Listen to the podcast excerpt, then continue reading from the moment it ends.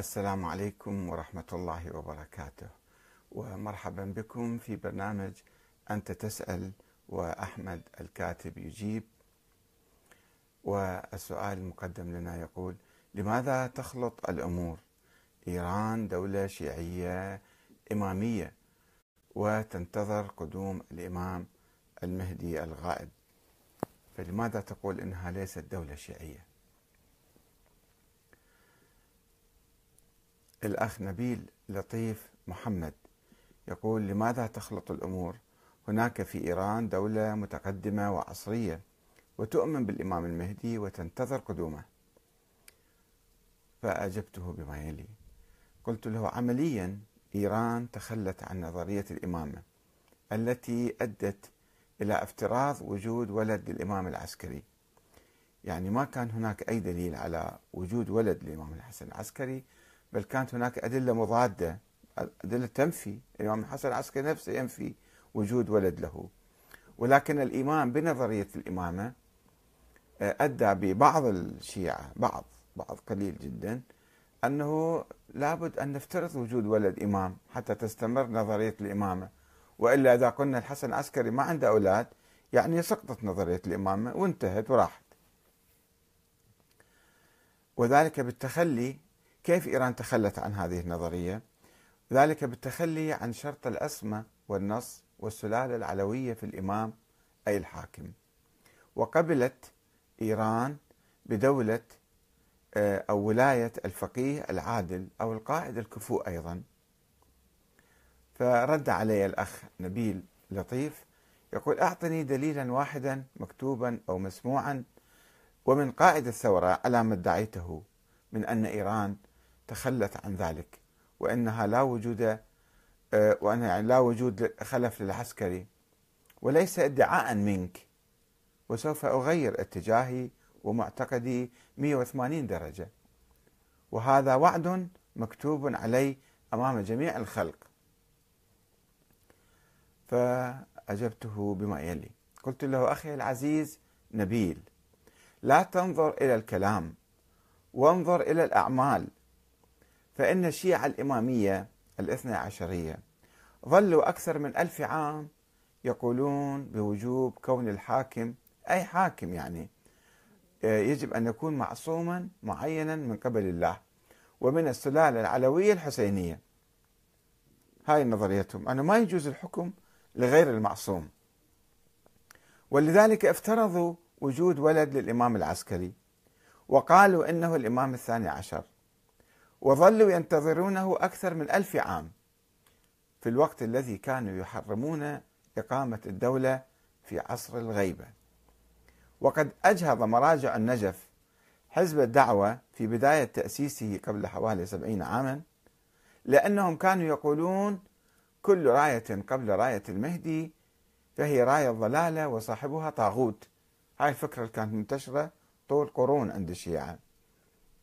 ف خرج السيد محمد باقر الصدر المؤسس لحزب الدعوة وأخواه السيد مهدي والسيد باقر الحكيم من الحزب لأن العلماء لم يوافقوا على تأسيس حكومة إسلامية عبر الشورى.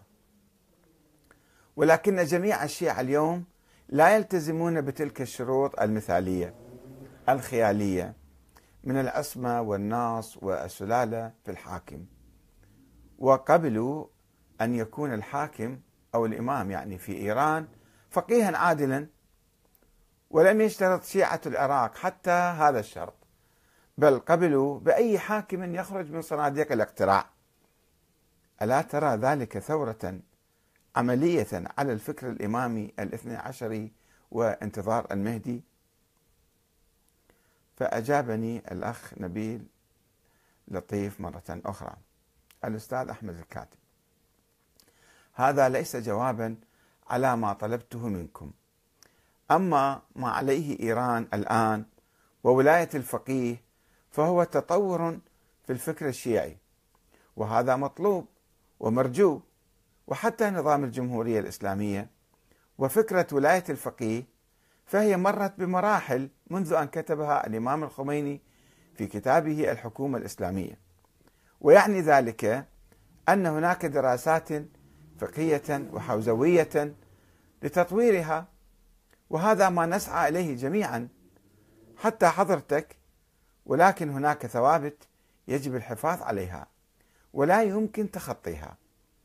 أما ما ذكرته من أحداث ووقائع ومراجع النجف فأنا عشت هذه الأحداث ولم أكن ممن سمع بها أقول عشتها وأنا لا أقول أن تبقى المرجعية متقوقعة حول نفسها في السراديب ولا تعي ما يحدث حولها وفي العالم.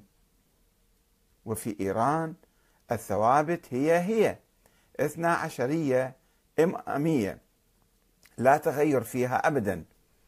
والفكر الإمامي الثاني عشري الاثني عشر يعني بالحقيقة وانتظار الإمام المهدي عجل الله تعالى فرجه.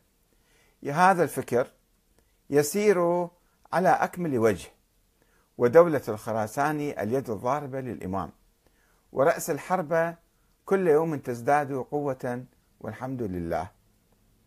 هذا الشيء لا يعني أن كل شيء صحيح مئة بالمئة. في إيران طبعا. في إيران طبعا هناك ملاحظات وهفوات على الحكومة ورجالها ولكن الدولة لا بأس بها بالعموم. تحياتي وسلامي. في الحقيقة يعني أنا أنظر إلى آه، الواقع لا أنظر إلى الشعارات وإلى الأسماء والعناوين. يعني مثلا أضرب لكم مثل وأضرب الأخ نبيل أيضا هذا المثل أنه الصين مثلا كانت دولة شيوعية. تعتنق الفكر الشيوعي الماركسي وهي تسيطر على كل شيء تدير الاقتصاد بكل شيء والناس لا يملكون حسب النظرية الشيوعية القديمة مثلا. ثم هاي الدولة أو أي دولة أخرى مثل دا أجيب لكم يعني. هذه تبنت النظام الرأسمالي الاقتصاد الحر. هل يجوز أن نسميها الصين الشيوعية بعد؟ حتى لو كانت هي تحمل مثلا نتحدث مثلا تحمل آه، شعار آه، الشيوعية. الصين الشيوعية مثلا تقول. وهي تطبق النظام الرأسمالي. كذلك هناك آه، يعني خطان متناقضان. الحكم والحكام إما أن نقول أن الحاكم يجب أن يختاره الناس حسب النظام الديمقراطي أو الشورى مثلا بلغة أخرى. أو نقول لا الحاكم مثل النبي لازم الله يعينه.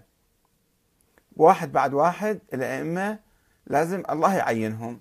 مو بكيفه حتى الإمام هو يعين أحد أولاده. لازم هو يجي أمر من الله تعالى أن عين فلان ابن فلان. هذا يسموه الفكر الإمامي.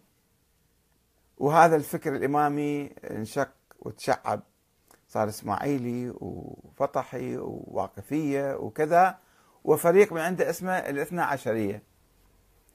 الاثنى عشرية ختمتهم بالاثنى عشرية. كانت تقول الإمامة مستمرة ليوم القيامة. نظرية الإمامية هكذا تقول.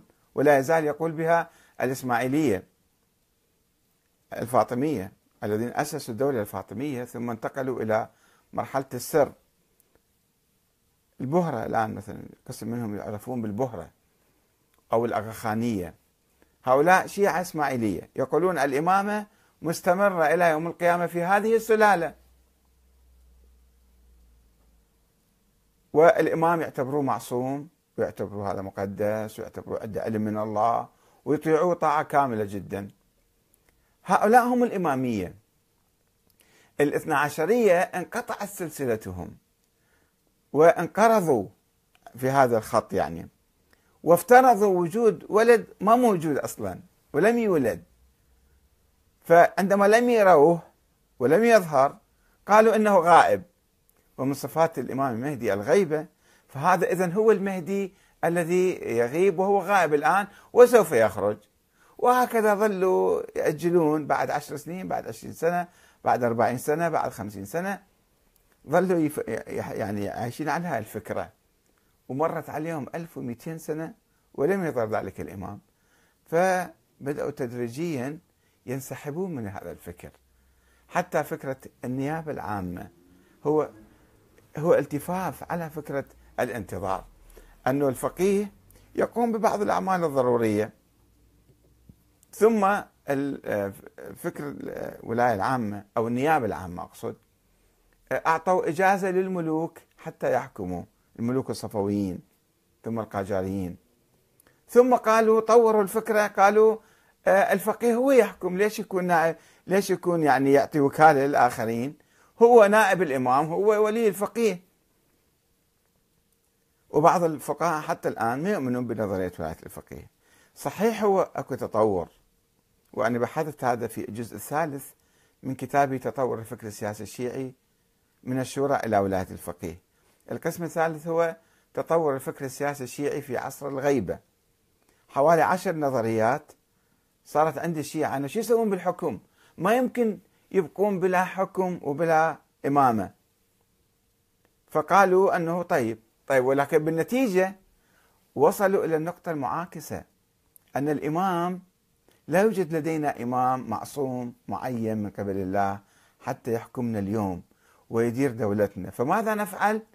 قالوا طيب أفضل واحد من الناس هو الفقيه العادل. نجيب لنا فقيه عادل ونحطه على رأس الدولة. فصارت نظرية الجمهورية الإسلامية. الجمهورية الإسلامية ما تلتزم بدقة بنظرية ولاية الفقيه. يعني ما مشترطين بالدستور أن يكون القائد الأعلى اللي مثلا صار خامنئي صار في البداية ثلاث سنوات عندما عينوا الشيخ العراقي بعد وفاة الإمام الخميني كفقيه. والسيد علي خامنئي ما كان معلن أنه هو فقيه وما كان فقيه في الحقيقة ما كان مجتهد يعني. كان خبير بالسياسة كان مدير كان مدبر كان قائد كان واعي وكان رئيس جمهورية. فجابوه حطوه قائد البلاد. وما يشترطون في قائد البلاد أن يكون مرجعا مثلا بالطهارة وبالنجاسة وبالصلاة وبالصوم. مو ضروري باحث في الأمور بس يكون يدير الدولة وأدار الدولة. فاتطور يعني فكر ولاية الفقيه أو الجمهورية الإسلامية.